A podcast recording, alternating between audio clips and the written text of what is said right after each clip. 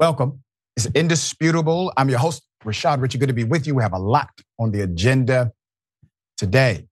Breaking down news of the day, none other than Doctor Jonathan Metzl, director of the Department of Medicine, Health, and Society, and professor of sociology and psychiatry at Vanderbilt University. Also author of Dying of Whiteness. All right, remarkable book, remarkable human being. Top story of the day, hell of a thing. Children being arrested in the city of Atlanta for selling water, all right? Put up the pictures for mass. eleven Alive News in Atlanta, Georgia did a great job reporting on this matter. Those are some of the screenshots. Keep that picture up for just a minute. We've had to deal with this before in the city of Atlanta. A couple of years ago, a teenager was arrested for selling water. It was during the beginning of COVID. We told the then mayor, Keisha Lance Bottoms, this will not be tolerated in our communities. You will not arrest children for selling water. The city did not provide options for these children. These children were selling water because they were paying rent. Mom and dad had been laid off. At that time, the city was still turning people's water off and not paying their bills. So they were selling water in order to get water turned back on. Electricity was being turned off in various communities during this time. Myself, Derek Bozeman, and a few others in the city, we decided to sell water with them to show clearly we will not allow you to arrest children for water selling in this city. Channel eleven has now uncovered that they are doing it again, arresting children for selling water. The sale, they sell water bottles at busy intersections. But what happens when law enforcement shows up? Earlier this year, eleven Alive obtained two body-worn camera videos and various incident reports from the Atlanta Police Department via public records. eleven Alive wanted to know more about the interactions youth and police have as part of its continuing coverage of kids and teens selling water in the city, known as the water boys. Now, I call them hydration technicians. You're playing with my money right now, a teen is heard telling A P D officers on the footage after being stopped for selling water at a busy intersection. Another quote, "I'm telling you to leave, I'm not asking you." Another A P D officer yells at a younger child while trying to contact their guardian in a separate incident. Although not always the case, both videos show how tension between both groups can quickly escalate from harmless to handcuffs. Quote, "My response is it's a complete failure of the system." My dear brother and friend, civil rights attorney and Georgia N double A C P president Gerald Griggs told eleven Alive News. During an interview, he also said tense interactions between the community and law enforcement can be damaging in the long run.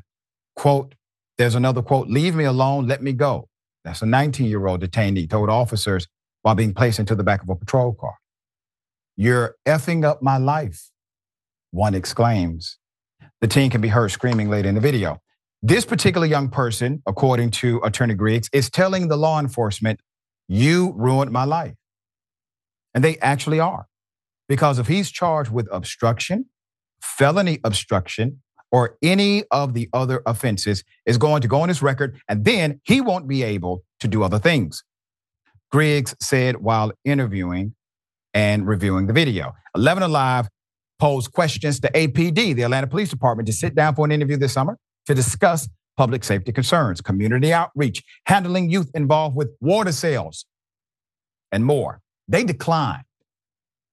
That's cowardly. They declined.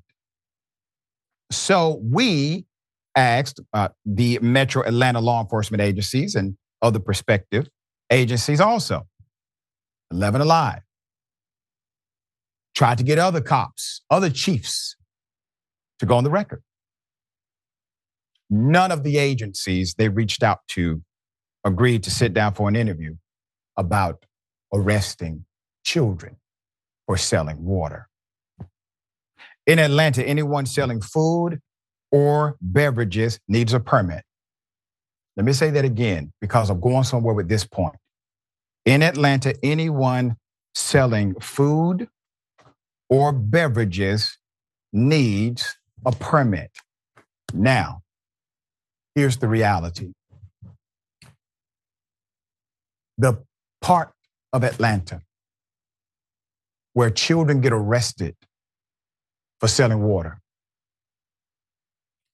is in the Black community, okay? Buckhead is in Atlanta as well. You know, if you go to Buckhead, especially in the summer, you know what you'll see? You'll see white children selling lemonade at lemonade stands. They have no permit. As a matter of fact, there's a picture of an officer getting lemonade from one of those lemonade stands. There was no permit check. There was no arrest. There was no dismantling of the lemonade stand. The children in Atlanta who are being arrested, people will cite things like, well, they're rude sometimes. When was the last time being rude was against the law? Because if rudeness is an arrestable offense, arrest us all. The city has no options for these young people.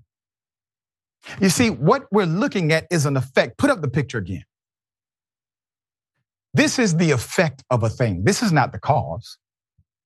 Arresting a child because a child is poor, and instead of selling something illegal, they're selling water, which means they're investing in purchasing the water, selling the water at one dollar a bottle in order to pay bills typically at home. That's your effect. What's the cause? Economic disparity. That's your cause. That is your cause. If you have economic opportunities for young people, if you have a job training program for young people, if you have opportunity for them, you know what happens? Instead of them trying to make thirty dollars a day, that they have to pay a percentage of that back based on their investment model, so they may actually take home twenty bucks a day in real money, okay? Don't you think if you offered them an opportunity to work a job that paid them, I don't know, perhaps fifty dollars a day, maybe seventy-five, possibly one hundred, and they could get training and mentorship in the process, they would do it? The mayor of Atlanta during his um, runoff was in a debate between him and Felicia Moore, who was the city council president at that time. I remember this debate because I was one of the moderators for C B S forty-six News. It was a live televised debate, myself and Karen Greer. In that debate, I posed the question about the young hydration technicians. And what will the city do? It was at that time the mayor said, under his tenure as mayor, if the people elected him, children will not be arrested for selling water. Dear brother, I'm not doing this to put you on the spot. I'm doing this to remind you of your words. Children are being arrested again for selling water. The city still has no viable options for them. We will work together. I made some calls last night because of the footage that I saw. We're going to work together to transform this narrative. Dear brother, I would prefer you work with me than me have to work against you. All right. Professor, how do you see this? Well, um, I really like your framing a lot, actually. I, I think that it's exactly right to see it as a systems issue, right? Um, that this is a symptom of a lack of access, a lack, a lack of opportunity in a particular way. Um, and, and and I think you're right to if, if if you could use something like this to tie it to something better. You know, you're teaching people to be entrepreneurial, to not, as you say, sell drugs, but to sell something that people want, that the market needs, and use that to encourage entrepreneurialism and build around this, build around it to create jobs programs. To me, that's like taking something like this and turning it into an opportunity. I, I also say I see this in New York, for example, with immigrant communities who are selling, you know, mango slices and and fruit and things like that. Um, you know, it becomes a problem, I think, when people walk into traffic or they're too aggressive or something. But in general, they're highlighting a shortage in the market. And the whole idea is let's learn from this and build the market around it, not let's criminalize these people. There you go. Very well said. All right, we are going to follow up, bring you updates as they come.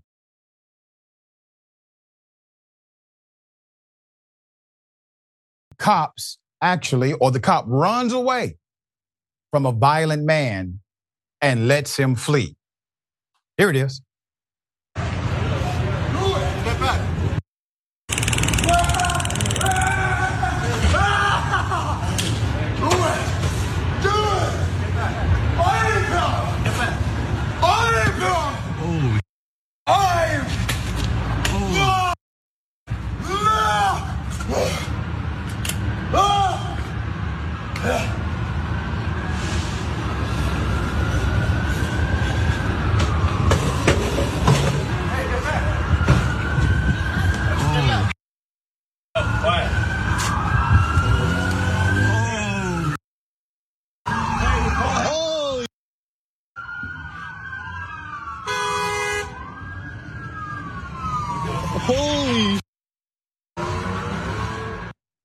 Put up the picture full mask.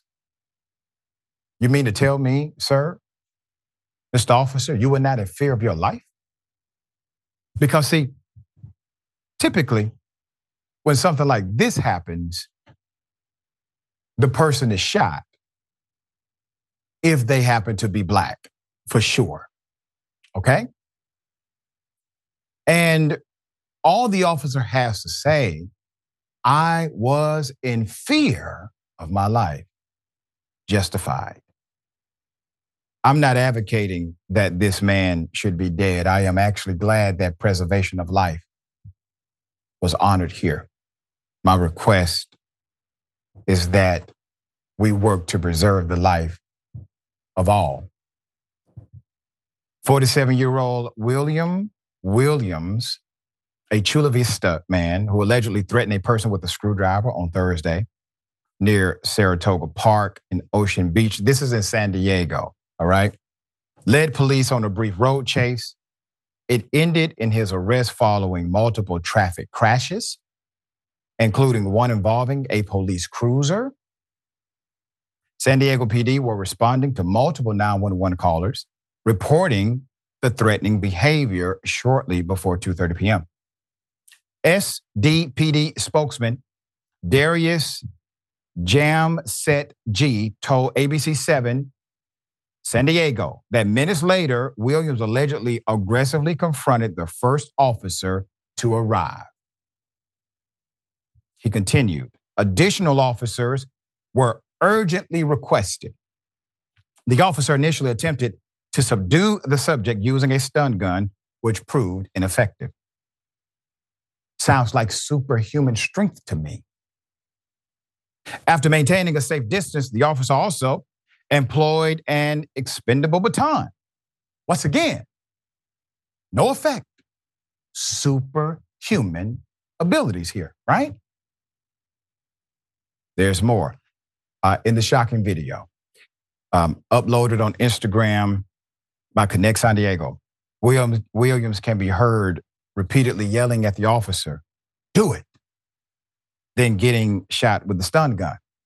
Instead of being disabled, however, Williams sort of loudly fake laughed at the officer with his fist clenched and continues to approach him, again yelling, do it.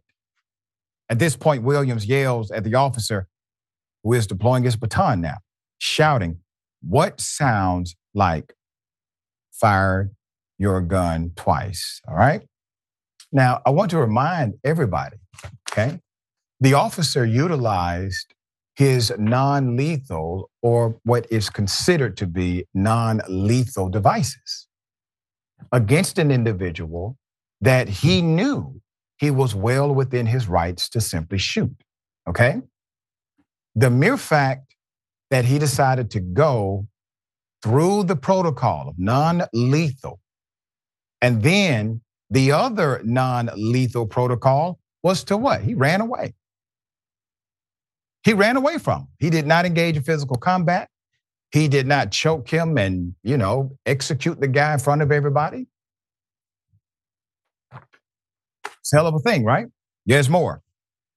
When Williams starts walking away, the officer puts away his baton and follows Williams, walking almost calmly, who gets into a late model gray Toyota Tacoma, drives away.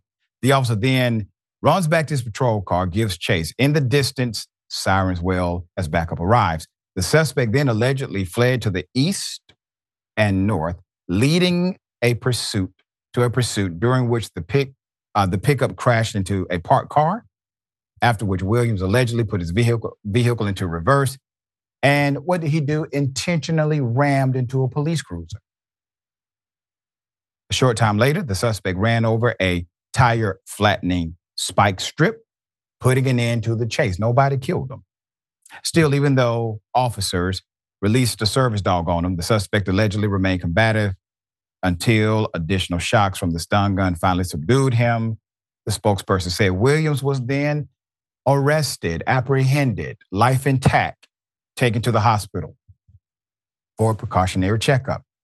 Due to the vehicle crashes, the electric shocks he sustained and dog bite he suffered prior to surrendering, no other injuries were reported.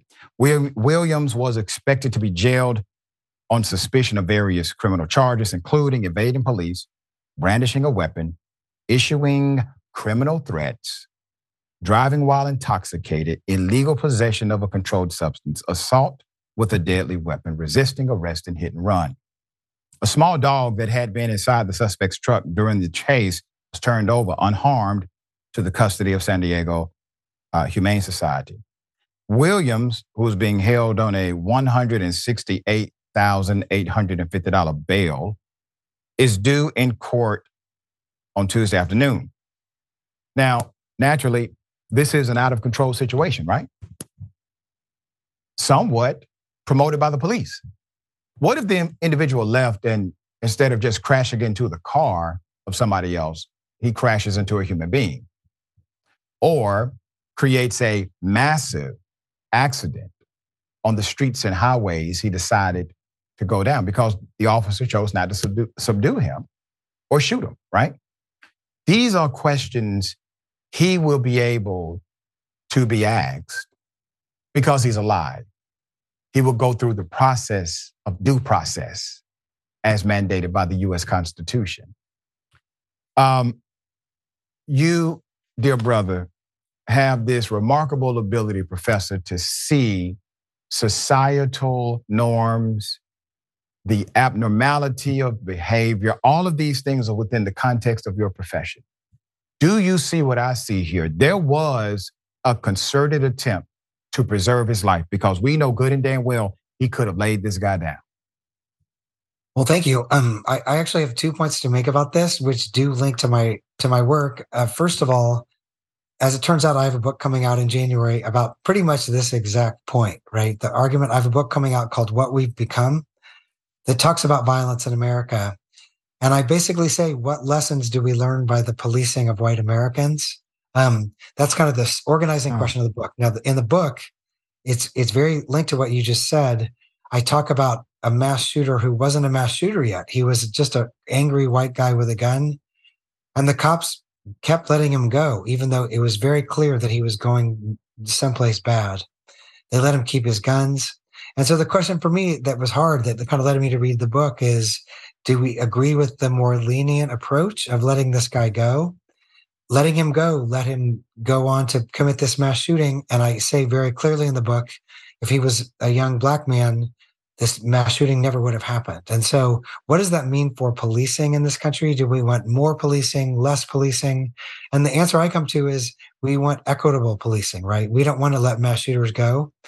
Um, but the rules have to always be transparent and, and the same for everyone. And so what I argue in the book is we can actually learn about policing from tracking the policing of white Americans. And, and so that's kind of the main point of the book. Mm. And then the, the second point is really linked to that, which is one note about this case is the guy didn't have a gun in his hand, at least. Um, and there's so many things about like what happens to assailants when they're armed or not armed. And so I, I looked through the story pretty quickly, but I guess the question is, if this guy had a gun in his own hand, would the outcome have been the same? Well said. I'm looking forward to uh, the book, dear brother. Really, really looking forward to that.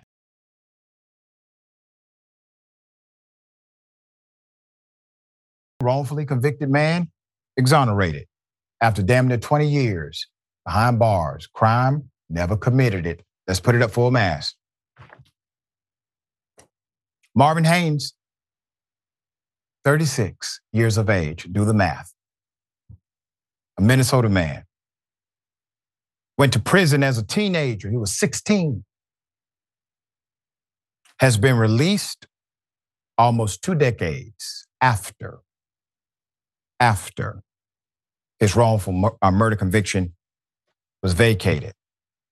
Haynes has always maintained his innocence in the deadly two thousand four robbery that took place in a flower shop and killed fifty-five-year-old Randy Scherer, according to the Associated Press. In May of that year, a man walked into the store and brandished a revolver at Scherer's sister, Cynthia McDermott, who was working there at the time, and ordered her to hand over money and security footage, the outlet reported. McDermott has since passed away, but Scherer's family still maintains she identified the correct suspect. K A R E eleven reported.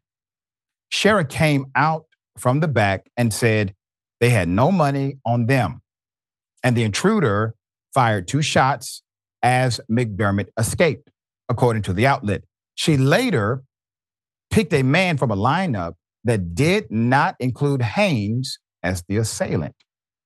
The man had an alibi, prompting police to look elsewhere.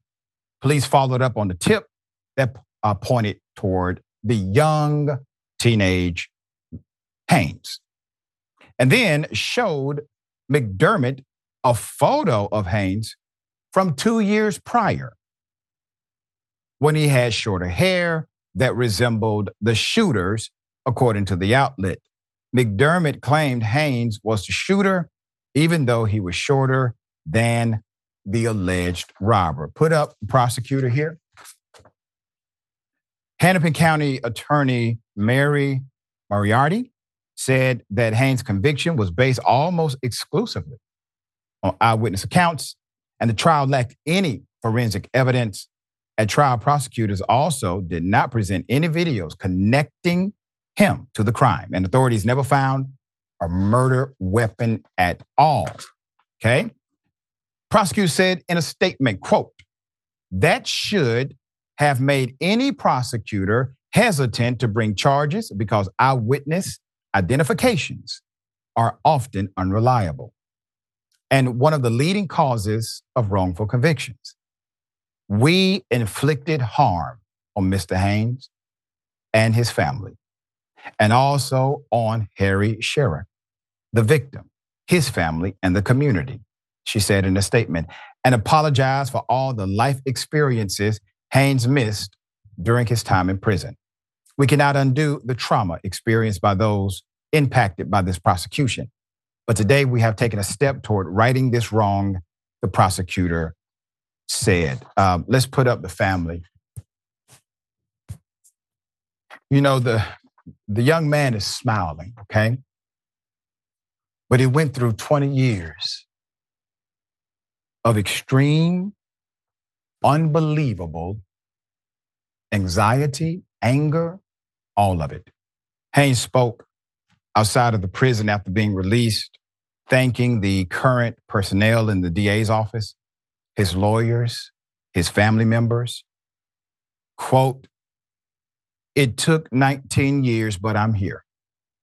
I just want to move forward and get my life back. That's it. He gave a special recognition to his sister, saying, and I quote, my sister lost so much fighting for my innocence. Words cannot describe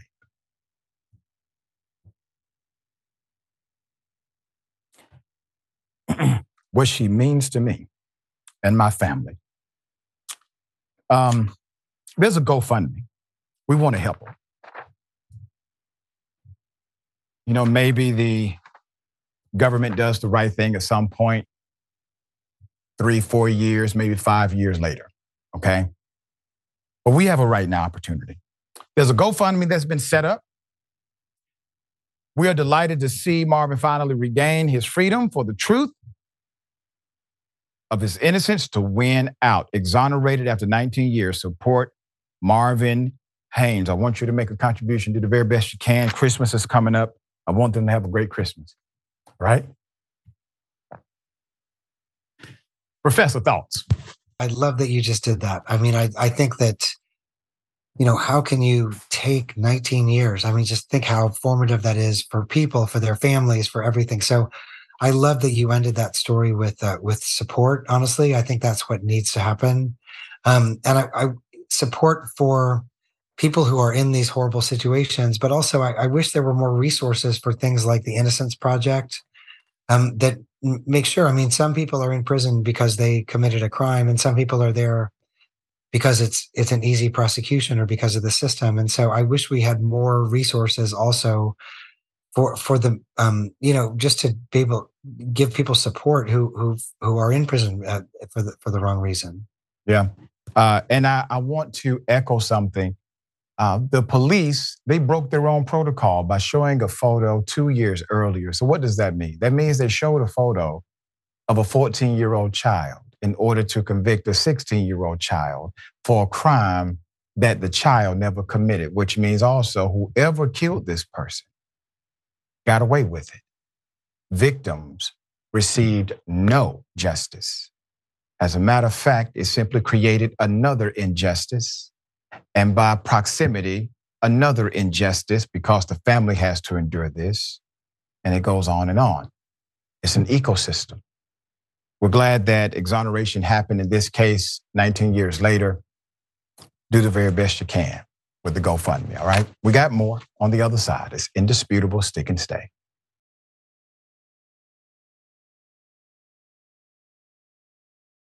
You just squirted a, a kid out of your doesn't mean you're worthy of being a mother.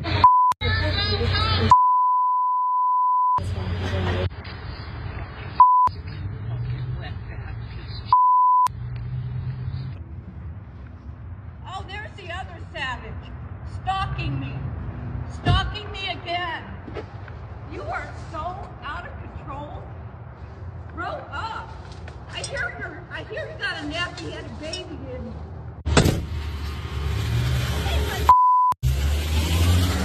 Okay, all right. They say she is a former prosecutor, okay? Um, so let's put it up full mass. Hell of a story here.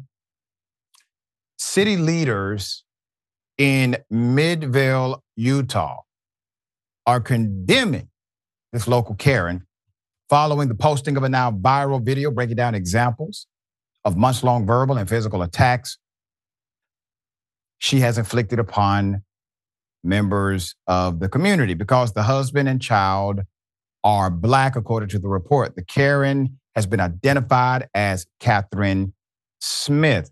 Um, let's put up Tizzyent, all right? This is where we saw the footage first, okay? Um, the popular anti-racism TikToker, Tizzyent, shared on Monday the video outlining the numerous instances of Smith terrorizing the family, right? So why is this happening? Tizzy explains. Here it is. For some backstory, this couple, who is interracial, they and their son are living in this neighborhood. They're very happy there. And one day back in May, a neighbor of theirs who's a single mother approached them and said, hey, could you possibly help me put up my security system? I got these cameras. I just need help with it because I don't know how to do it. Husband said, sure, no problem. Happy to help you. She wanted them put up because allegedly she was having problems with a neighbor, Kathy. And while he was there putting them up, Kathy came over and looked at him and allegedly said, you chose the wrong side. He didn't choose a side. He was just helping out a neighbor. But then she turned to the single mother and allegedly said, oh, I see you need to hire N-words to do your work for you. And that was the beginning of an absolute nightmare that has been going on for seven months now. Wow. There's more. The community and elected officials, all right? The community and elected officials have expressed their outrage over the disturbing content he highlights uh, in the six minute, thirty-four second clip, questioning why it has taken authorities so long to arrest her. Over one hundred videos documented by the mother of the targeted family using her cell phone and also home security camera system depicts Miz Smith repeatedly hurling obscenities at the family's residence. The woman is captured walking up to their property, fiddling with their vehicle, and sometimes in the middle of the night, driving her car to their home and parking in front of it. Multiple videos show Smith specifically targeting the couple's nine-year-old son, whom Tizzy says lives in fear. According to the vlogger, the elementary student looks outside to ensure the woman is not outside when he wants to play in his family's yard. Here's more.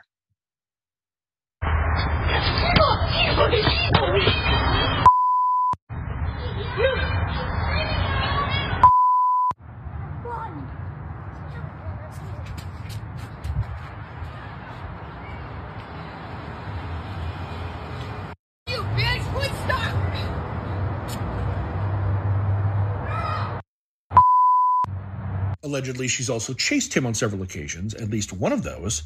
She told them, I have savanna cats from Africa. That's them right there. I'm going to feed you to my savanna cats. My cats are going to eat you. Wow. There's actually more. Um, another clip, all right, shared uh, in the video filmed in June twenty twenty-three shows the mother asking her to leave her child alone. Smith refuses and instantly escalates into name calling and spewing vulgarities at the pregnant mom. The angry woman acknowledges her neighbor is with child, even saying the baby in her stomach has nappy hair before poking the mother in the stomach. Here it is. Do not say shit. Please call the cops. Do not talk to the kids. You keep your illegal dog Put your fucking on a leash. Do not talk to my kids. Do you I understand? Don't I don't even know if you have more than one kid. Really? But you want to know something? Huh? I don't talk to your kids. So get the out of my face. Do not say to the kids. Do not. Mama Bear. Oh, Mama Bear. I'm so afraid of you. I'm so afraid of you, Mama Bear. What, yeah. Just because you Just because you touch me, you just squirted a, a kid out of your doesn't mean you're touch worthy of being me. a mother. Touch me. Taunt me. The kids can be outside, and there's no reason that you talk to them. They're down by your I house. They're not by your house. There's no reason. Do not you walk. Do out. not walk. What are you gonna do? Do not walk towards the kids. Do not talk to them. It's a free country. It's a free country. Get talk out is of my face. Yes, country? It is. What are you gonna and do? Fat ass is fucking get the fucking baby out of there. Yeah, here we go. There's more. There's uh, there is no video of the assault, but it is said that Smith was charged with assault, and a warrant was issued for her as per police records. Smith is charged with assault for allegedly forcibly poking and pushing with both hands the victim's stomach.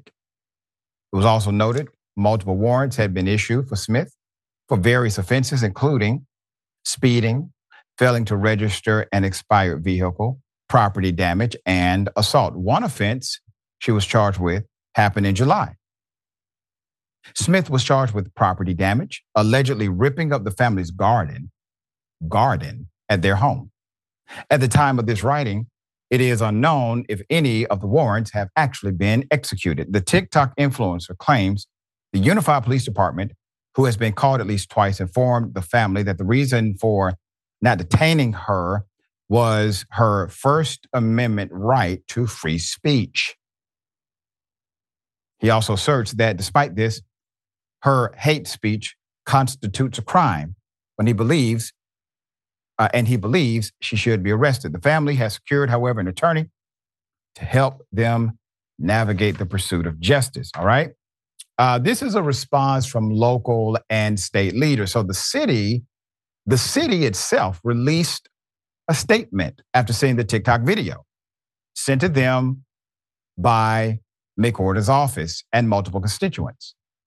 After condemning her behavior, calling it disgusting, the city distanced itself from Smith, perhaps because McWhorter said she is a former prosecutor.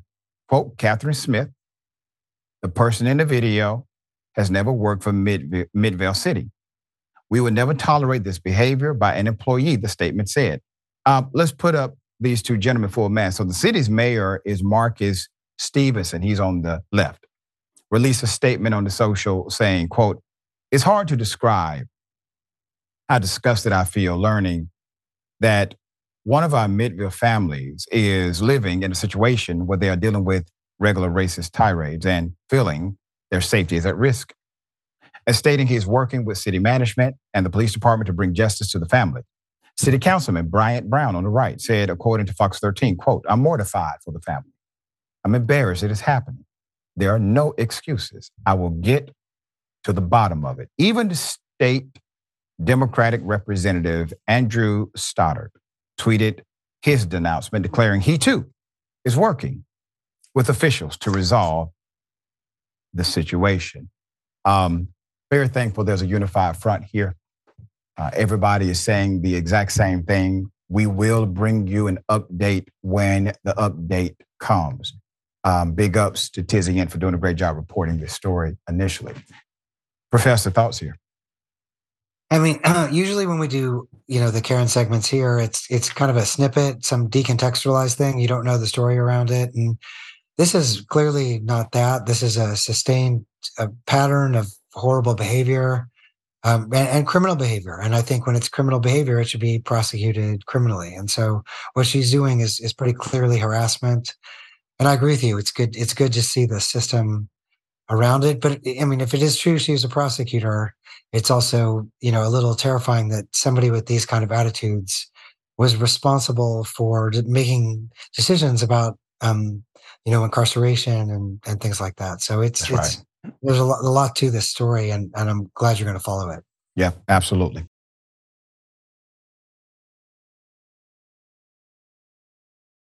Donald Trump is selling pieces of his suit that he wore in the mug shot he took while being arrested inside of Fulton County jail. Hell of a thing. Um, here's a video. My last two Trump digital trading card collections sold out in just hours. And now I'm back with my latest series called the Mugshot Edition. I wonder where that came from, the Mugshot Edition. forty-seven all new stunning cards, and here is the best part. I'm doing two important things for my Trump collectors. For the first time, we're creating a real physical Trump card. Purchase forty-seven digital cards and we'll mail you a beautiful trading card.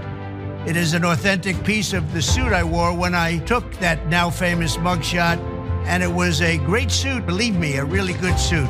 It's all cut up and you're gonna get a piece of it. I'll be autographing some of them. A true collector's item. This is something to give to your family, to your kids and grandchildren. With the purchase of forty-seven of the Trump digital trading cards, you will also be invited to join me for a gala dinner at my beautiful Mar-a-Lago, my home in Florida. You've perhaps heard of it. It's become a pretty famous place.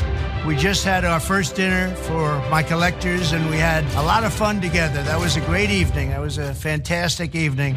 Some people call these cards pop art or modern art. I wish I looked as good as I do on those cards. That I can tell you. They give me muscles where, believe me, I don't have them. I wanted to keep my Trump digital trading cards at the same price, ninety-nine dollars each. So go to collect trump cards dot com. It's really easy to buy.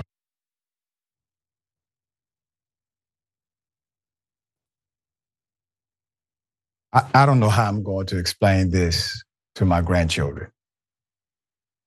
Um, yeah, he's the front runner to be president of the United States. We already gave him the opportunity to be president. He messed it up. and we are almost about to give it to him again. Uh, let's put up the infamous mug shot. So according to Trump, if you simply purchase forty-seven fake cards, they will actually mail you one. They're called digital cards, okay? So if you buy, if you buy forty-seven digital cards, these are fake, they will give you a real one. It sounds about right, okay? Given the man who sounds like a damn Q V C commercial. This is insane. This is insane. So Trump cashed in by putting his infamous mugshot on T-shirts. We saw that, okay?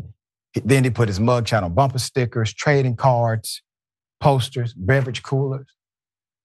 And now they literally cut his suit up into pieces to mail to people.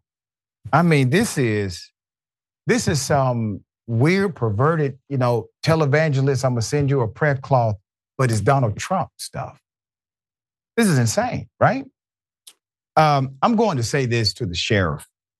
Sheriff of Fulton County, Patrick Labatt, you're the guy who put Trump in jail. You actually said, if he has a warrant, we're gonna lock his ass up. You didn't say ass, I put that in there. But you said you would do it, and you did. Okay, you did. Now here's another thing you can do. Put up the mugshot again. I'm not sure if your attorneys have told you this, Sheriff Labatt. But you see, because you are a constitutional authority, that mugshot is property of the sheriff's office and can only be used under what's called the fair use doctrine. Like, for example, news commentary. It cannot be commercially utilized because you have trademark rights to that photo. And by proximity, really, it's the taxpayer's photo. The taxpayer's photo. And because of that, you could make a claim of trademark infringement. Why? Because Donald Trump is utilizing the mugshot for commercial gain. I highly encourage your attorneys to get on top of that. The good taxpayers of Fulton County, well, they deserve all their money. All right, Doc, thoughts here? You know, so much of me wants to make a joke, right? That I'm standing in front of my freezer and it's full of Trump steaks and all that kind of stuff. Um, but I, I got in trouble once before with this. It was twenty sixteen, early twenty sixteen. Okay. I was on N B C um, on a panel, and Trump was doing exactly stuff like this. And this was before he was elected. And the host turned to me and said, like, what is this? And I'm like, oh, it, it's just a farce. It makes a mockery of our system. Exactly. Um, and and um, and I didn't see how it was effective, actually. It was like beyond my comprehension at that moment to see, like, actually people respond to this stuff, right? He seems like he's selling a piece of himself. Um, he's, he's, um, you know, he actually sounds like, not like a politician, because he sounds like, you know, Chuck Norris selling his nunchucks on, on, you know, Home Shopping Network or something. And so what I didn't realize was that actually this kind of messaging works for, for a lot of people. And I really wish I could go back and tell people, okay, look, this is hilarious. It's absurd, but also please go vote for somebody else other than this person, because like you have a choice, you're gonna have a choice coming up. So I'm trying to rectify that. Yeah, I agree with you, man. I mean, the guy's like, and there's more, right? And it's working for his base. They're eating this stuff up. I'm thinking about purchasing forty-seven fake cards myself just to get that damn Mar-a-Lago invite. I would be the talk of the town, I promise you. Let's make that happen. Let's make that happen. Okay, we got more on the other side. It's indisputable. Stick and stay.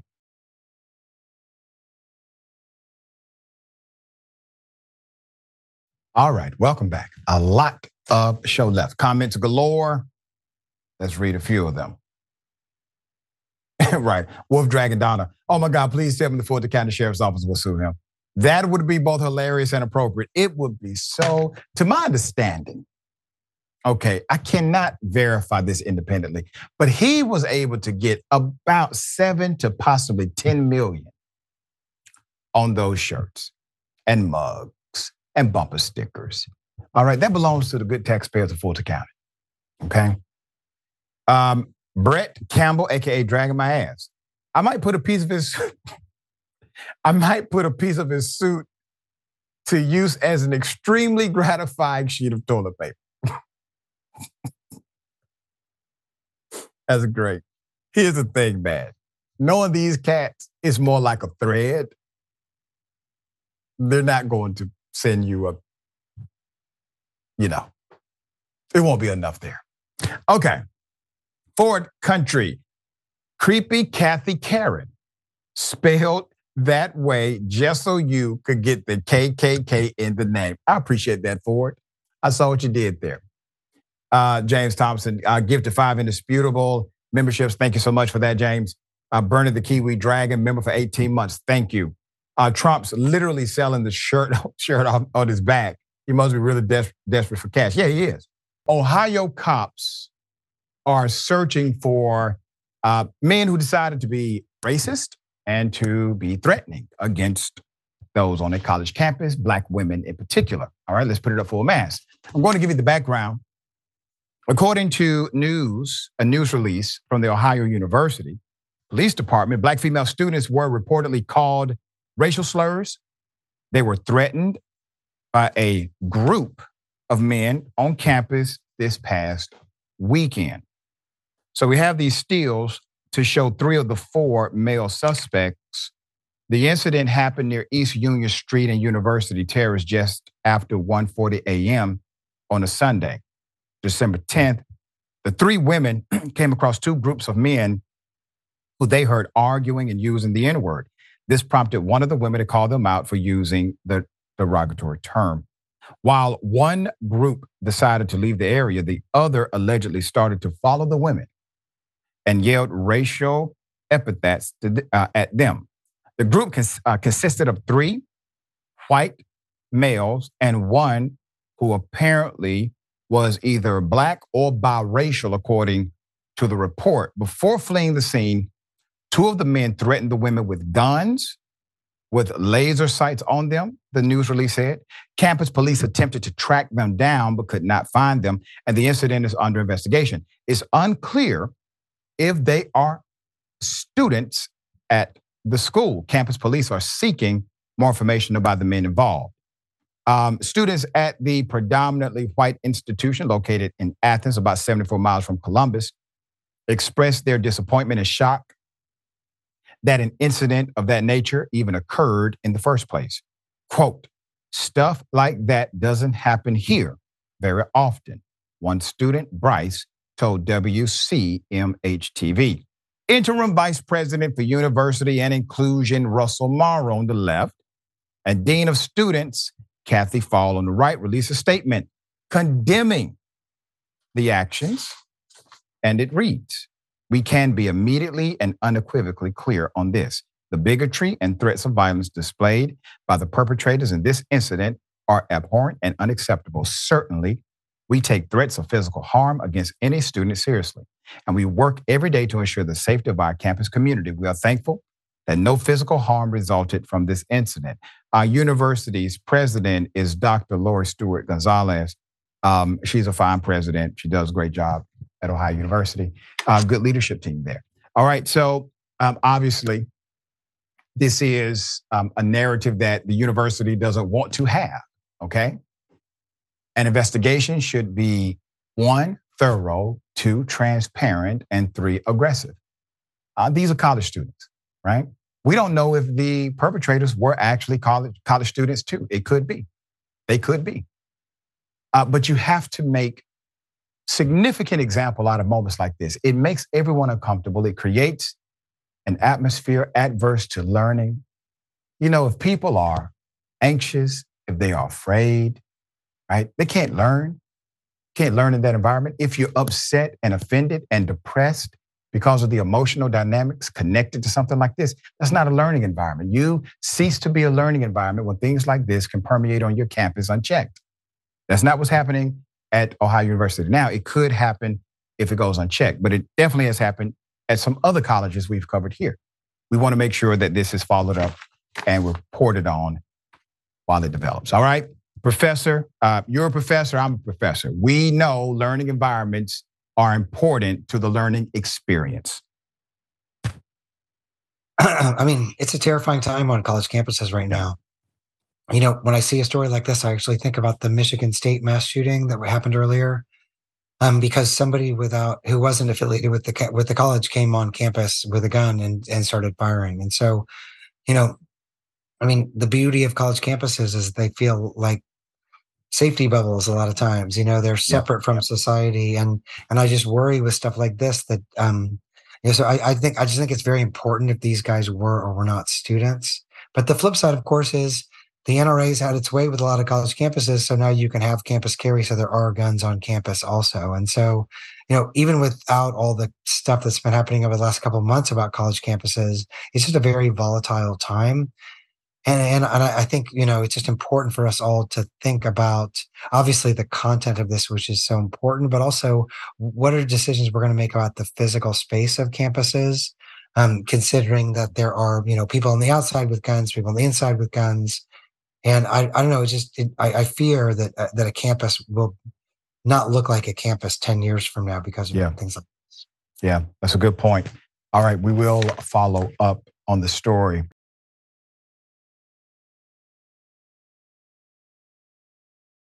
A Black woman has a miscarriage, a miscarriage. She gets charged with a felony. There's no dispute. It's a miscarriage. Put up the picture for mass. According to W K B N, the felony case against thirty-three-year-old Brittany Watts of Warren, Ohio, will in fact go before a Trumbull County grand jury after investigators discovered a baby stuck in a toilet at her home. This is how they're characterizing it, a baby in a toilet at her home September twenty-second. This was after she suffered a miscarriage and delivered stillborn, all right? Stillborn, that means no viability of life.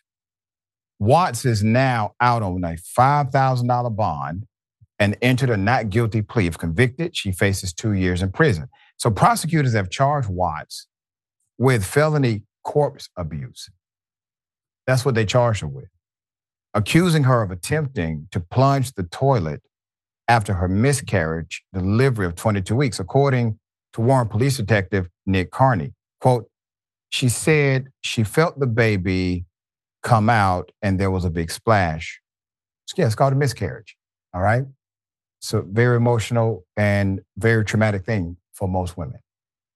Uh, so Doctor George Sternbins, or Sternbins, excuse me, a forensic pathologist, testified that an examination revealed no injury to the fetus and said Watts' fetus died before going through the birth canal. He noted that Watts' medical records showed she visited the hospital twice before the birth, giving significant context that she did not try to do anything harmful to the fetus. She was responsible in her visits. There was no injury to the body itself. It was stillborn. It was already non-viable as it relates to life. So the doctor said before the court, this fetus was going to be non-viable. It was going to be non-viable because she had premature ruptured membranes, her water had broken early, and the fetus was too young to be delivered. It's called a miscarriage. Tracy Timko, Watts' defense attorney, said, quote, this thirty-three-year-old girl with no criminal record is demonized for something that goes on every day. However, put him up.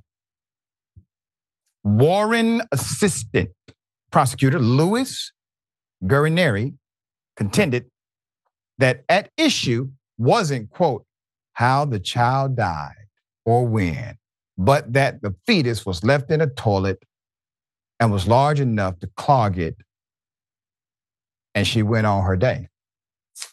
Okay? They want to paint this picture. Now, here's the judge. The judge has the authority to do the right thing here. He could dismiss this on frivolous grounds, okay? Where's the act of abuse? This is an unfortunate situation. Yes, the mother is obviously emotionally distraught. So the judge, Terry Ivanchek of Warren Municipal, found probable cause to bind the case over. That means kick it to the higher court. W K B N reported saying in court, quote, "There are better legal scholars than I am," end quote. That's what he told those who were assembled. Then he says, "To determine the exact legal status of this fetus, corpse, body, birthing tissue, whatever it is," end quote. She's in trouble. These are the individuals in charge of this case, okay? The judge is admitting, um, I don't really know the law here, so I'm going to bind it over. That's typically not why you bind things over as a judge. You bind things over because of what? Evidence. You have enough evidence to bind it over to the higher court. Mm, no, no, no. It's not about evidence. It's about the fact him don't know. This is insane. This woman has had her life completely turned upside down, already experiencing a traumatic situation. To have the prosecutor decide, oh, no, no, no, we're going to now ruin your life inside of our criminal justice system. Um, doctor, when I saw this initially, um, I said, you know, as soon as this gets to a judge, right? Because this is a zealous, overzealous prosecutor. But as soon as it gets to a judge, a judge is going to see this for what it is and say, listen, dismiss. All right, the woman had a miscarriage. Uh, and the expert testimony is congruent to what she said happened. Absolutely no adverse issue when it comes to the narrative. So the prosecutor decides, okay, we're going to get you on the corpse now. Insane. What are your thoughts, sir? Vote. Everybody vote. Yeah. Because um because judges really matter. Um, I mean, I I completely agree. I, as part of my medical training, right, I did six months of O B G Y N. This does happen all the time. People have miscarriages, and and and it's a tragedy. It's like a horrible, horrible tragedy. And people then dispose of the miscarriage in, in ways that are the most, you know, salient at the time. It's right. It's it would be you would be locking up an awful lot of people. I mean, an awful lot of people.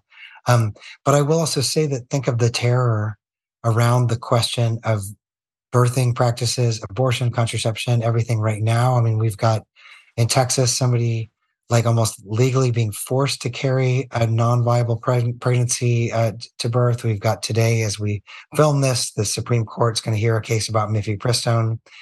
And what it creates, all those things, is not just injustice. It also creates a lot of terror in the system. Excuse me, a lot of terror in the system um, that people don't want to, like doctors don't know what they do to stay out of jail right now. So everybody's terrified in this system yep. because of this issue. And and it all goes to judges, and judges are appointed, believe it or not, by the people you elect. And so um, for people who are thinking about sitting out this election or not voting, I'm hearing this a lot. I mean, this is why this election matters, is because we, we've got versions of this kind of attitude of this judge or this court all across the country right now. And, you know, we need to reverse that. It's, it's really urgent. Yep. You know, if you don't vote, America may elect a dictator. Uh, if you do vote, America may elect the guy that you would prefer to not see as president, being Biden. But regardless, okay, your vote is going to count one way or the other. We got more on the other side. It's indisputable, stick and stay.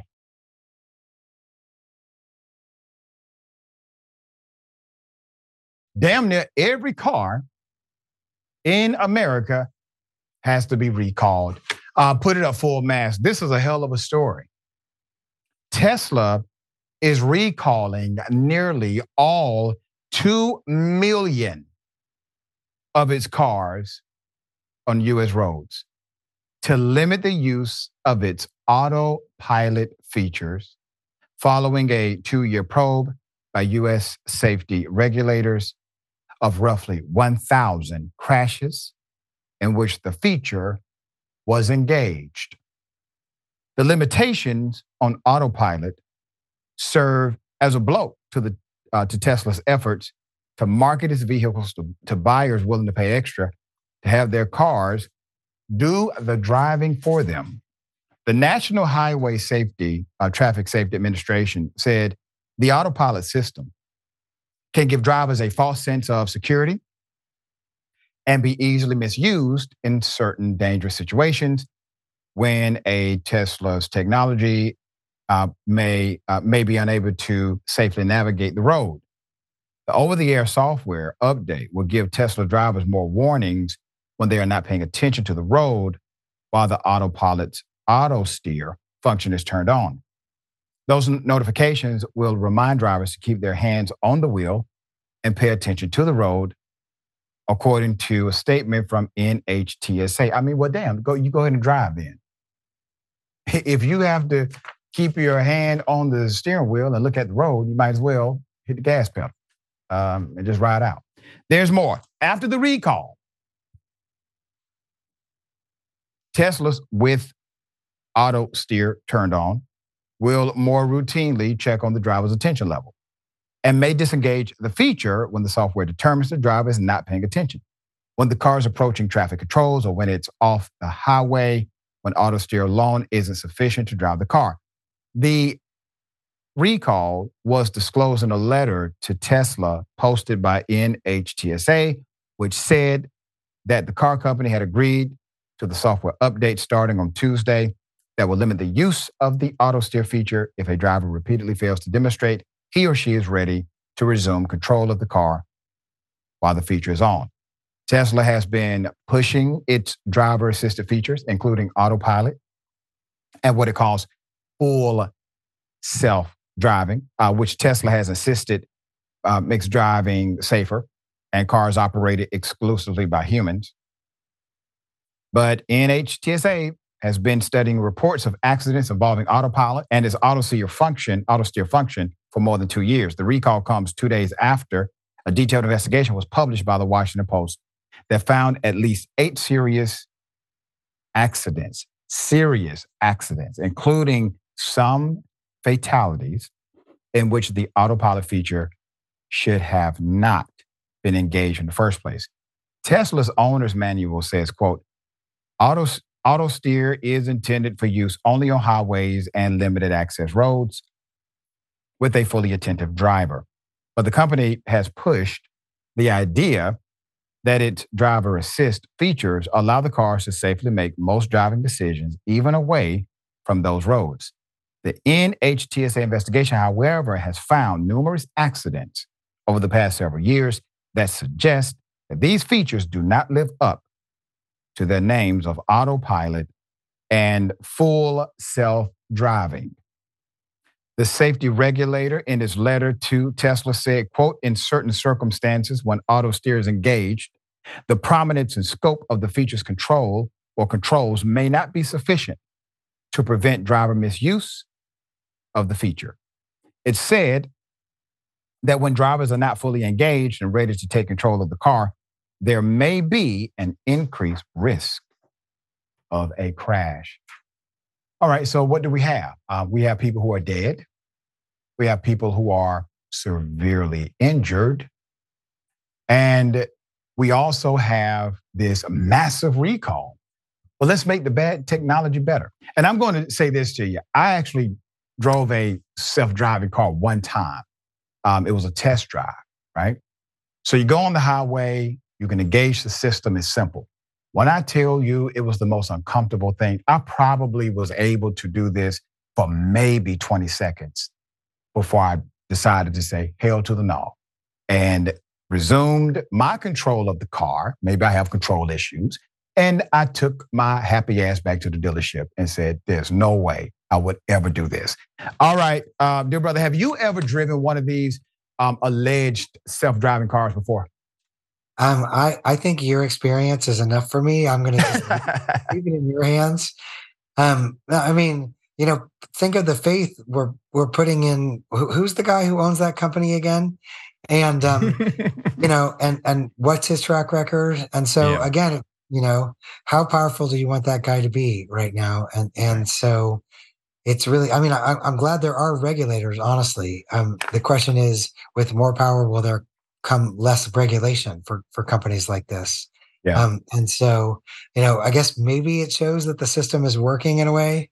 But the other scary part about stuff like this is it's not just the dude in the car who's at risk. It's like the pedestrian or whoever else. And so, you know, this could get this could get really bad. So I'm, I'm curious to see where this goes legally. And I don't know, does recalling protect them from stuff or, or um, you know, so I, I don't know. But yeah, it, it definitely creates um, less liability uh, when there's adverse dynamics that happen based on the manufacturer.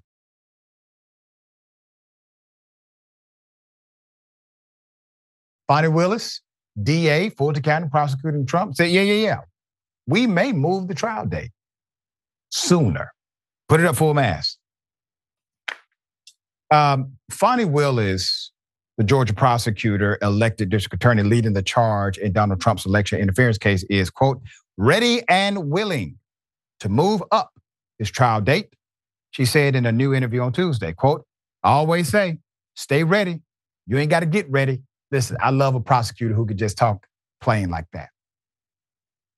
Willis told the Atlanta Journal-Constitution. Willis then acknowledged the fluidity of court proceedings that could turn on a dime, as special counsel Jack Smith proved Monday with a top-of-the-fold filing demanding the Supreme Court consider Trump's presidential immunity claims.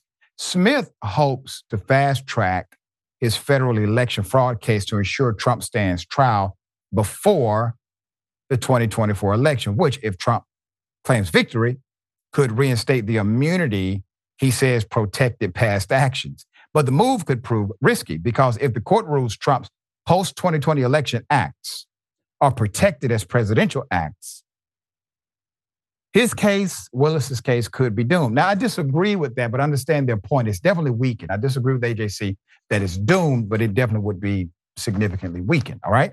Um, Willis did not directly address Smith's new tactic in the interview, but his name did come up when asked about the Republican senators who accused her of colluding with the House January sixth investigators and demanded to see her communications with the special counsel's office. It's just politics, Willis reportedly said. They worry the hero is treated the same as everybody else. And now they want to come up with foolishness, end quote. Once again, straight talk. While Willis has suggested a court date of August fifth, twenty twenty-four, just a few weeks after the Republican Party selects its nominee, Willis says she'll be prepared whenever she must take on in person the former president she accuses of corruptly attempting to overturn the presidential election in her state. Quote, I don't think anyone should ever be surprised if D A Willis enters a courtroom. Willis told the local news um, outlet, Willis reportedly added that she is a trial lawyer at my soul. There it is. All right, um, hell of a thing. Now, Professor, you and I talked about this off, offline a little bit. You know, the, the strategy, I understand. I definitely understand the strategy. Is it risky? Hell yeah, it's risky. Does it completely doom the case? It doesn't, but yeah, it makes it more difficult to prosecute successfully. Having D A Willis do an interview, because I always look at the, the code, right? Do an interview to say, yeah, we could move the trial up. I believe that simply means we are going to move the trial up. That's the way I see it. Your thoughts? I hope that's the case. I hope they move the trial up. I mean, you know, it's it's the fact that she's doing an interview. It, I know it's not traditional, but this is not a normal time. So that's right. I, I think really, you know, it's kind of all hands on deck, and I, I'm glad she's taking it seriously that way. It's really um, night and day from, you know, some of these Trump judges in Florida who are like, oh, we'll get to this, you know, you know, twenty-five years from now or something like that. And so in a way, her hand is forced by the slow walk of, of some of the other cases. So that's right. Um, it, it would be poetic justice if the city of Doctor King uh, happened to be the city that successfully prosecuted the tyrant known as Donald Trump. All right, got a question for you. What in the red state hell? You can take a gun, shoot somebody in the face. It's not hard. Sometimes it might even be fun if they're a godless commie. Now what they're trying to do is sneak the COVID vaccine in your salads. I never had, I hate math. Somebody say amen.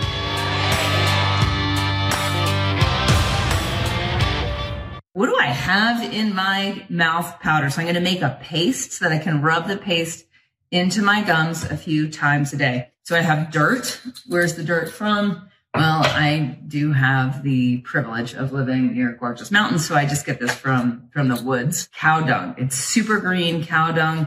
I harvested this cow dung from the cows that graze in the mountains here. So this has just been dehydrated and then ground in a Vitamix into a powder. I'm gonna grind up all the dirt, put in a tablespoon of the cow dung powder. So I'm also gonna use some electrolyte minerals. So I'm gonna put some of this in. I'm gonna put some of my personal medicine. This looks like whiskey. It's actually aged urine. This urine's been aged for maybe two years. This is CalMag. CalMag is the king of the bitters. It's also known as Andrographis.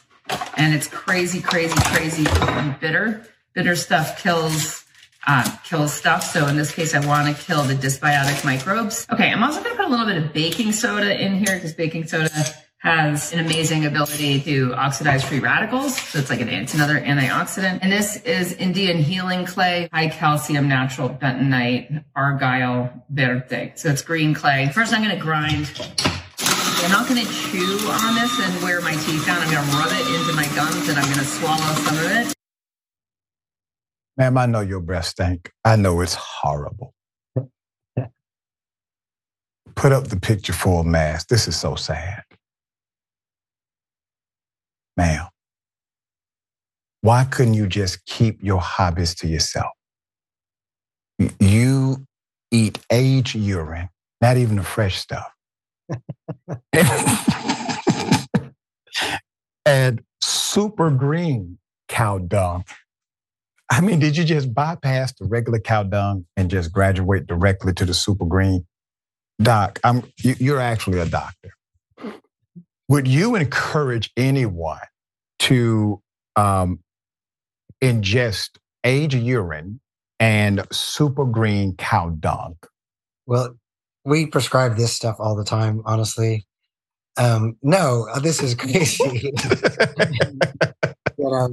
I mean, it's just, it's sad what's happened. Like, I mean, I'm sure there was never like central expertise, but like just go to a doctor or something like that. Now, I will say my, my spouse watches a lot of Instagram influencers. And so there's people on Instagram all the time and TikTok who are saying the craziest stuff that are, that are like really earnest like this and believable and saying things like, you know, you don't need pasteurized milk or like, you know, your own pee is a antiseptic or, you know, throwing out the word antioxidant or something. So in a way, this, this is hilarious, first of all, but it's also like in the same form of stuff that people really do believe on, on things like TikTok. And so it's, it's for me, it's like kind of how, how absurd has this format become? Um, and I, I'd love to know how many people at home were like doing blow by blow of that recipe. And then it's like, hey, you know, it worked for me or something like that. So it's, wow. Yeah, but that was me keeping a straight face, trying to give you a real answer. you, you did. You did a great job. Fine job, doctor. Um, brother, always a pleasure having you on the program. Tell people how they can follow you, check out your great work. Thanks so much. I'm at jonathan metzl dot com. Um, it was an honor to be here today. I got through it with my the end of my post-COVID, not COVID illness. Hopefully everybody's staying safe out there. Um, And I have a new book coming out um, uh, in January about um, kind of what happens to the soul of a nation when we normalize mass shootings. Um, and that you can find that on, on the website also. So hopefully we can talk about that a little bit in the future. Oh, absolutely, dear brother. Absolutely. Happy holidays to you and the family. Happy New Year if I don't see you before then. And we'll talk very soon. Take care. My best. You too. All right. Remember, take care of yourself. Take care of each other. Take care of the planet. Remember, the truth is always indisputable.